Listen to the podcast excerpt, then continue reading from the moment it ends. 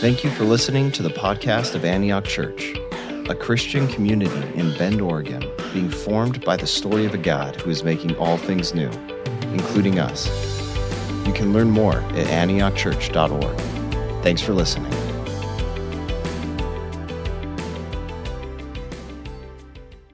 We gather here each and every Sunday primarily to pledge our allegiance to Christ and to his kingdom.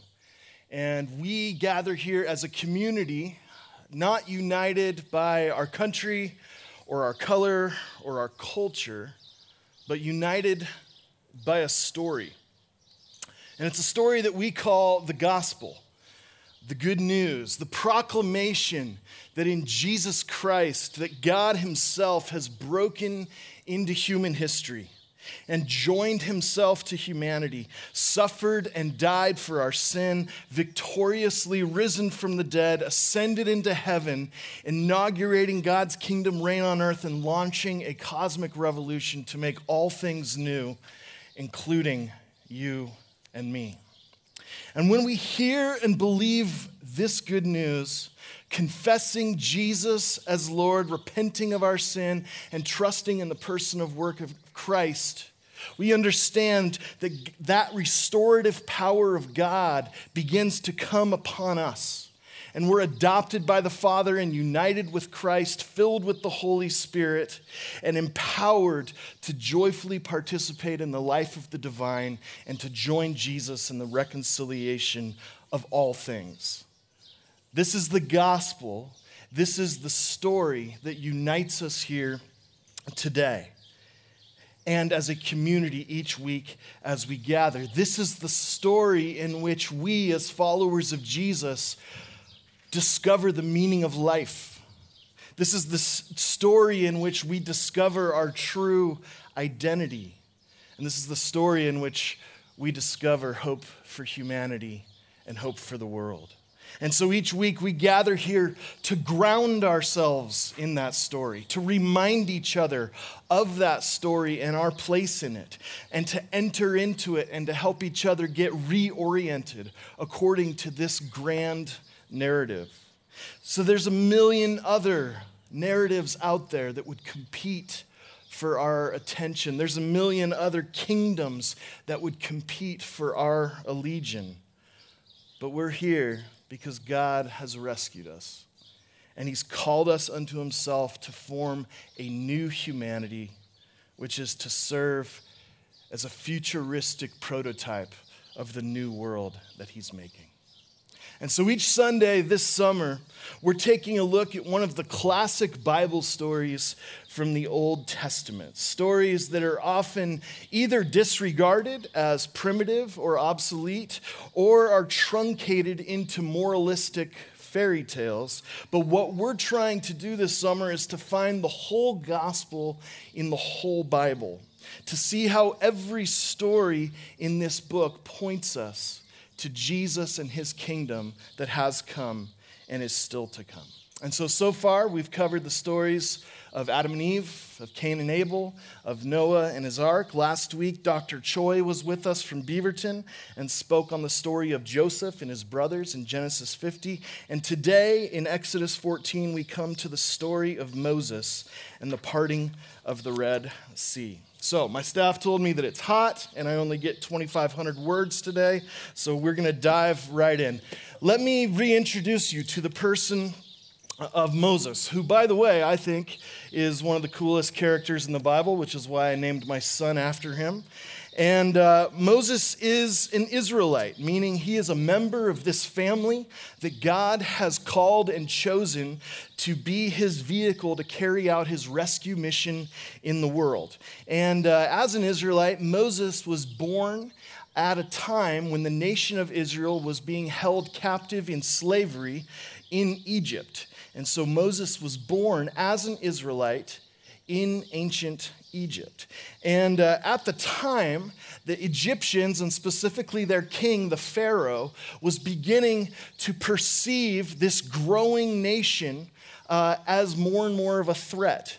the Israelites were increasing in number and in power, and they were beginning to organize. And Pharaoh was fearful that eventually there would be a major slave revolt. And so, one of the measures that he put into place to try to prevent this kind of revolt was the infanticide of every young Israelite boy. And so, these uh, this time in which Moses was born was in the middle of that. And Moses' mother, when baby Moses came into the world, couldn't bear to throw her son in the river as was commanded by Pharaoh. So she did put him in the river, but in a basket, as we know, or more literally, an ark, which starts to help us connect this story to the bigger story that we've been in. And so this basket containing baby Moses is floating down the river, and it's discovered by this young Egyptian woman who happens to be the daughter of Pharaoh. And so she rescues this little uh, Israel, Israelite baby and she takes him into her home. She adopts him, and all of a sudden, the most unlikely scenario this slave baby overnight becomes the adopted grandson of the king of Egypt. And he grows up, Moses grows up in Pharaoh's palace and literally lives like a prince, at least for the first 40 years of his life. And that's when the story takes a twist because one day, as Moses is out walking through the kingdom, he observes an Egyptian beating an Israelite man. And something within Moses at that age of 40 just begins to churn in him. And it's probably an event that he's witnessed multiple times slave masters beating slaves. But for whatever reason, that day, something exploded within him. And he reacted out of anger and vengeance, and he went on to kill that Egyptian, which of course then made Pharaoh very angry and put him at odds with his adopted Israelite grandson. And so Moses is forced then to flee. He leaves Egypt, he goes off to this remote place called Midian, where he gets married and he goes to work as a shepherd, tending the flocks of his new father in law. And this is what he does for the next 40 years. So we'll just pause and think about this guy's story for a moment. Think about what he's been through. That he lived the first half of his life literally as a prince in the house of his people's oppressor.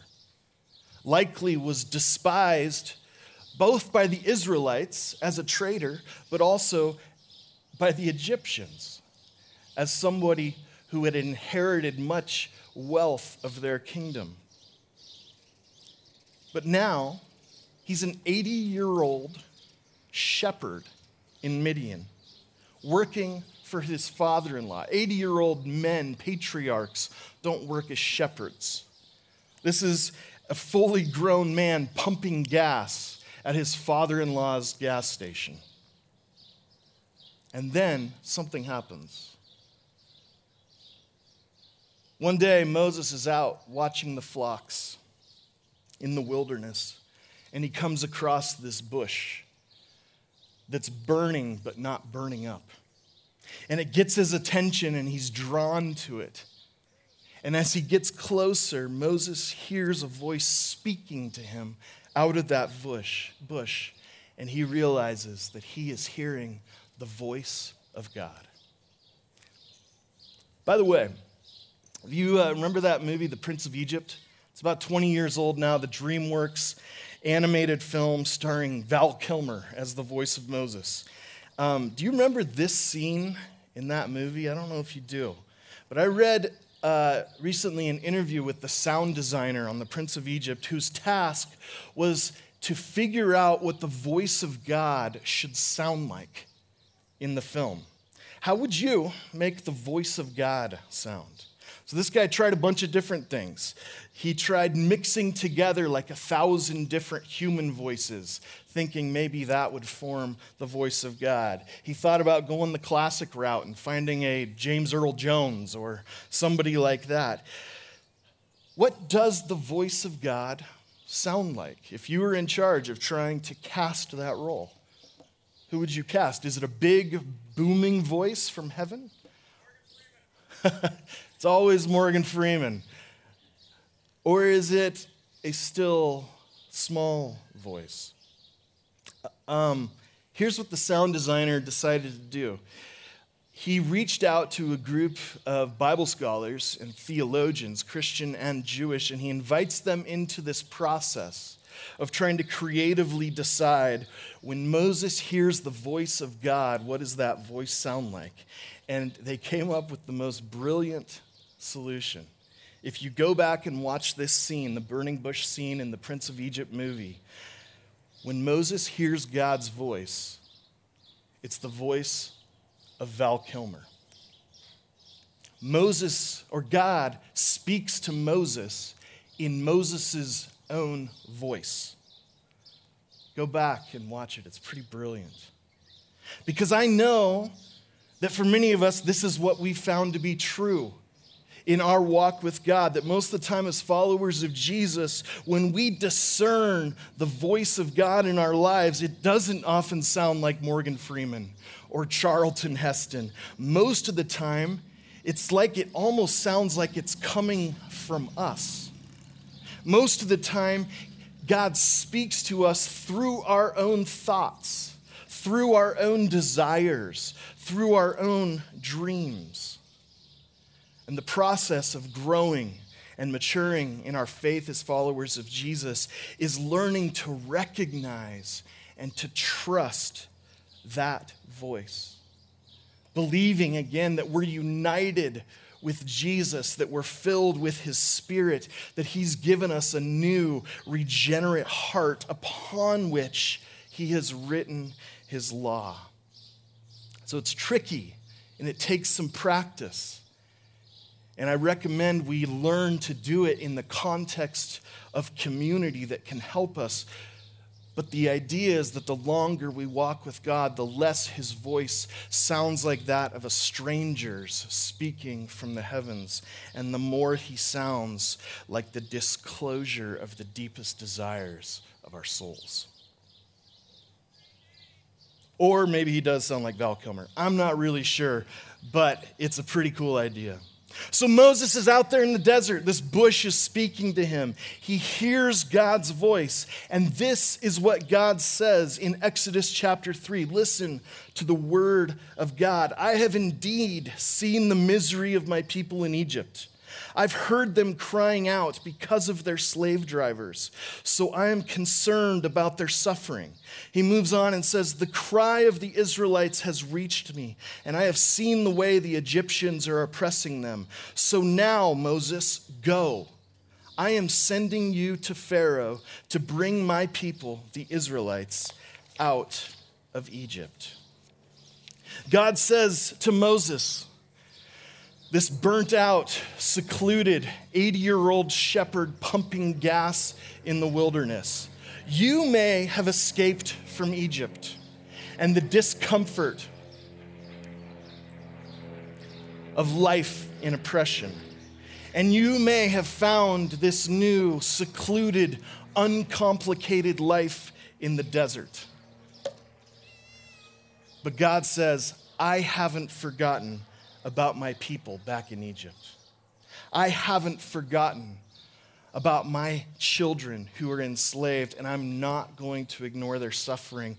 I am going to set them free, Moses, and I want you to help me. And here we begin to understand why it is that the story of Moses and the story of Exodus has been so significant to the African American church tradition.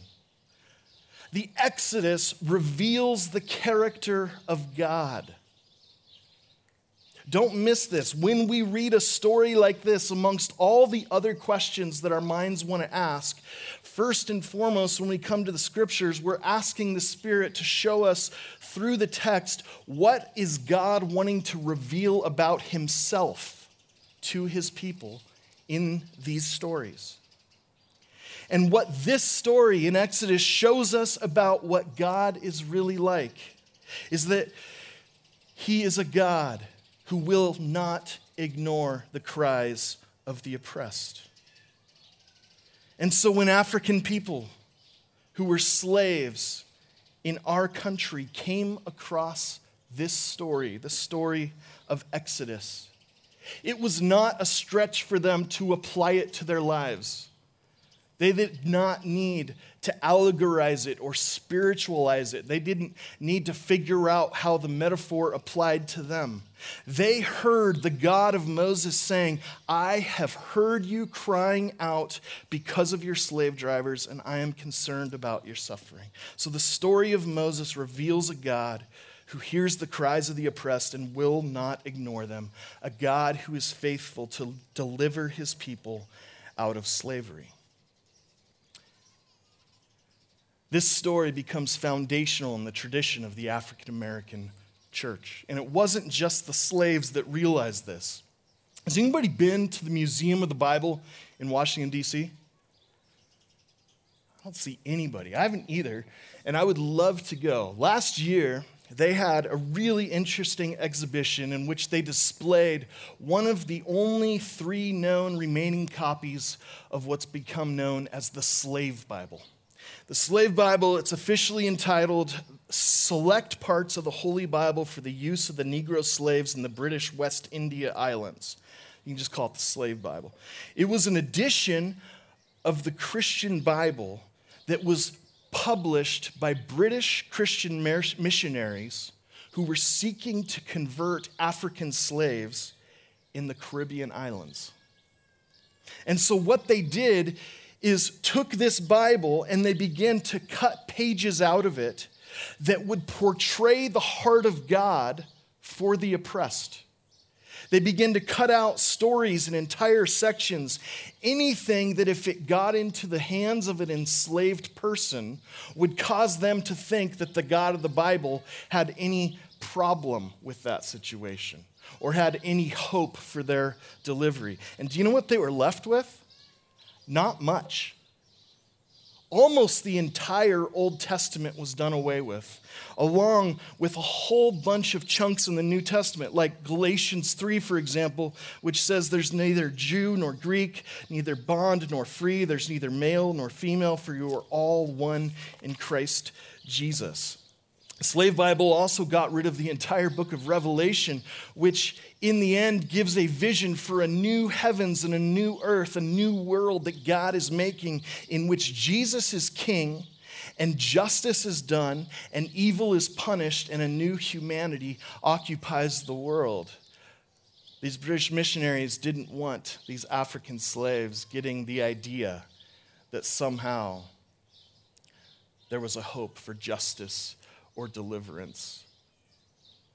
And so the slave Bible doesn't include Moses hearing God's heart and God's voice for the oppressed and God's promise to deliver them to the freedom. Interesting, the slave Bible does include the passage we looked at last week of Joseph's enslavement in Egypt, which Dr. Choi looked at with us the white slaveholders and missionaries thought that Joseph served as a good example of someone who was oppressed but simply accepted their lot in life, kept faith in God, and then in the end was rewarded for it. That part was in the slave Bible, but the entire Exodus was cut because it's so clear because it's so obvious if you come to this book and want to know how does God feel about evil and injustice and oppression? The story of Moses clearly reveals a God who hears the cry of the oppressed and promises to set his people free. So we would do well for those of us who are dominant culture Christians to listen, to pay close attention to our brothers and sisters of color, and to learn how to hear the story of the Bible through their ears. It'll come to life in whole new ways. And so God says to Moses, I haven't forgotten about my people who are in slavery. I'm not going to ignore their suffering any longer. I'm going to set them free, and I want you to help me. Well, how does Moses respond then? Me? You want me to help you? You want me to go back to Egypt? Where my crazy father in law wants to kill me? Where all my people despise me? You want me to go and to stand up to the Pharaoh and just kind of ask him nicely to let maybe two million Israelite slaves just go? Economically, that would be a, uh, a difficult situation for Egypt. You want me to go? Who am I? How, why would you choose me? And the argument goes on and on. Moses continues to argue with God, and eventually, after much pleading, whining, complaining, he decides to trust God and he goes back to Egypt. And then over the next few chapters, he begins bargaining with Pharaoh to set the Israelites free. Every time Pharaoh makes this false promise, God then sends a plague. And finally, then, Pharaoh decides to let the slaves go. And for a few days, everything is great. But then they reach the, Red, reach the banks of the Red Sea and they're trapped. And we're just going to focus in for the rest of our time on these couple verses, starting in verse 10 of Exodus 14. Exodus 14:10 as Pharaoh approached the Israelites as Pharaoh approached the Israelites looked up and there were the Egyptians marching after them. They were terrified and cried out to the Lord. They said to Moses was it because there were no graves in Egypt that you brought us to the desert to die what have you done by bringing us out of Egypt didn't we say to you in Egypt, Leave us alone, let us serve the Egyptians? It would have been better for us to serve the Egyptians than to die in the desert. So here's where we begin to see that there's another layer to this story. Here's where we start to understand just how deeply traumatized these people are, right? I mean, Think about it. They've been living as a nation under horrible slavery and oppression for 400 years. These people have never experienced life outside. They've never left Egypt before. They've never really had to make any decisions. All their decisions as slaves have been made for them. And now they're out here in the wilderness. They overcome, they, they come up to their first obstacle, and their first instinct is, Let's go back. Wasn't it better back there in Egypt? You start to see how traumatized they may be.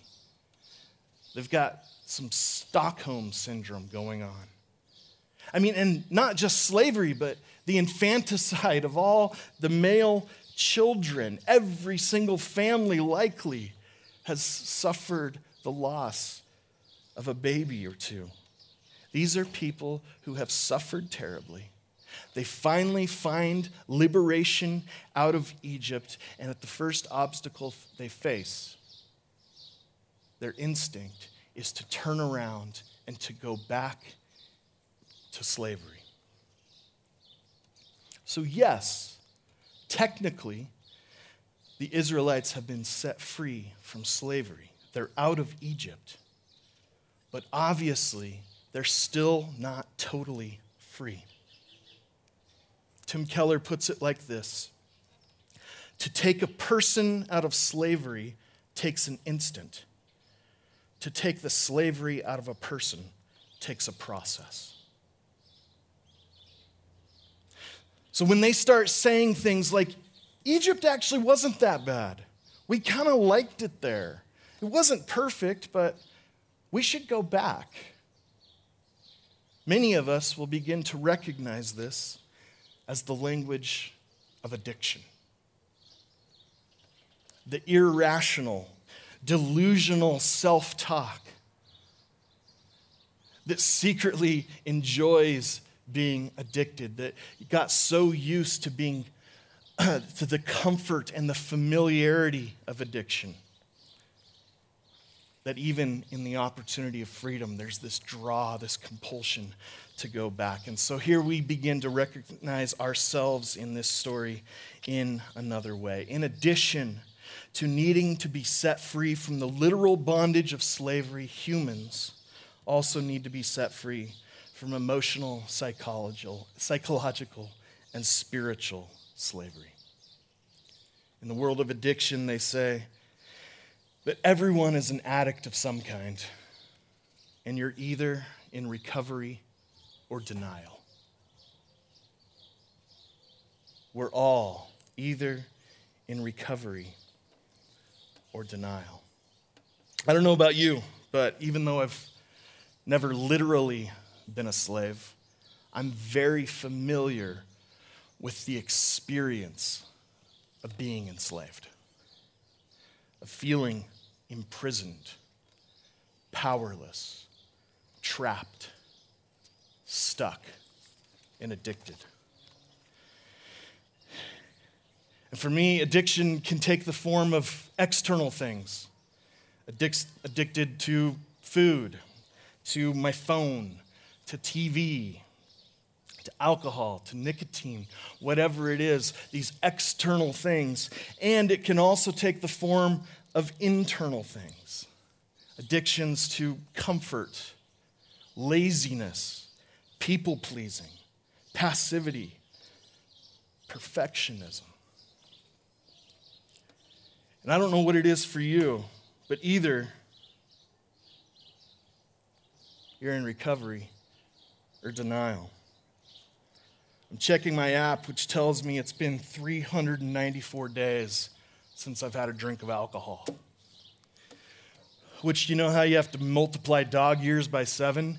In Bend, beer years are also multiplied by seven. we are all an addict of some kind to the external, to the internal, and likely to a pretty gnarly combination of several things. This is exactly what Paul, the great apostle Paul, is talking about in Romans chapter 7, where he says, We know that the law is spiritual, but I am unspiritual. And listen how he talks about this sold as a slave to sin. I do not understand what I do. For what I want to do, I do not do, but what I hate, I do. And if I do what I do not want to do, I agree that the law is good. And as it is, it's no longer I myself who do it, but it's sin living in me. For I know that good itself does not dwell in me, that is, in my sinful nature. For I have the desire to do what is good but I cannot carry it out. For I do not do the good I want to do, but the evil I do not want to do, this I keep on doing. Paul is describing what we might call the normative Christian experience. This is going to be very familiar to those of us who are seeking to follow Jesus but continue to get caught up in patterns of destruction and self righteousness and sin and addiction. So Keller goes on to say that not all addictions are sin, but all sins are addictions.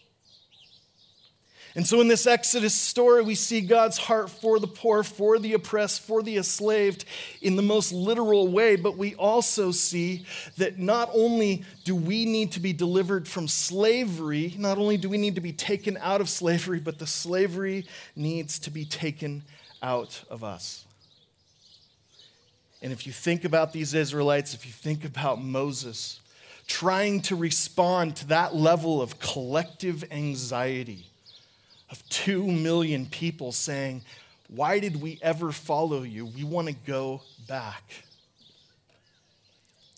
Here's how Moses responds Exodus 14 13. Moses answered the people, Do not be afraid. Stand firm, and you will see the deliverance the Lord will bring you today. The Egyptians you see today, you will never see again. The Lord will fight for you. You need only to be still.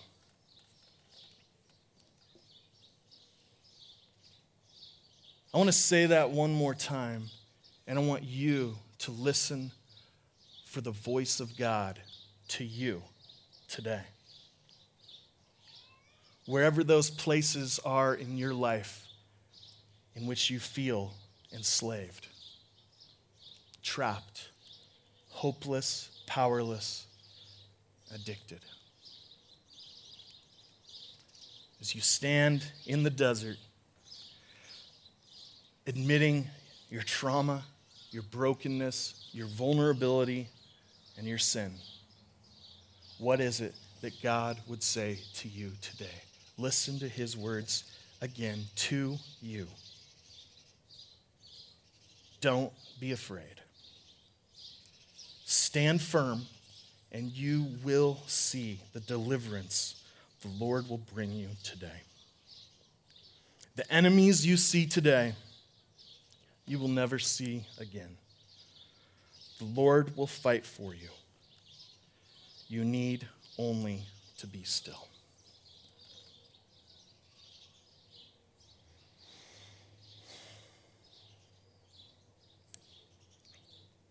In closing,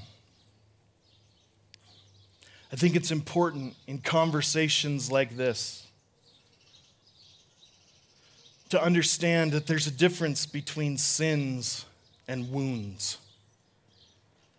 And we often get sins and wounds confused for one another. Sins are rebellious places in our hearts that need repentance. And wounds are tender places in our hearts that need healing. You can't repent of wounds, and you can't get therapy for sins. And different versions of Christianity would be prone to push everything into one category or the other, to put everything in the sin category or to put everything in the wound category. But both of those are far too simplistic to address what's really going on in the human soul. The gospel which we proclaim, the story about the Jesus who has come to us and is on a mission to make all things new, including us, is, is the answer for addressing the full complexity of human personhood. That we need to be reconciled both to God and to ourselves. So, in short, we need a new Moses a true Moses, an ultimate Moses. I don't have time this morning, but it's fascinating to think through all the parallels between the story of Moses and the story of Jesus. From their birth to their life, their ministry, their calling, what we see over and over is that the New Testament writers want to present Jesus as this new Moses, this liberating king who has come to set captives free, who will not ignore the cries of the oppressed, who is on a mission, yes, to get his people out of slavery, but also get, to get the slavery out of us.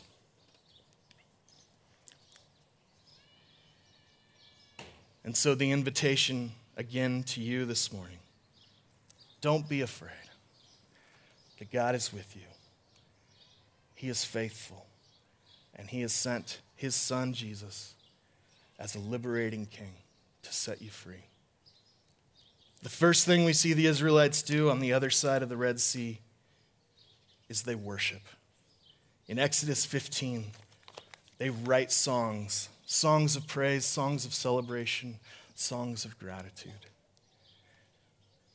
And that's the invitation for us this morning.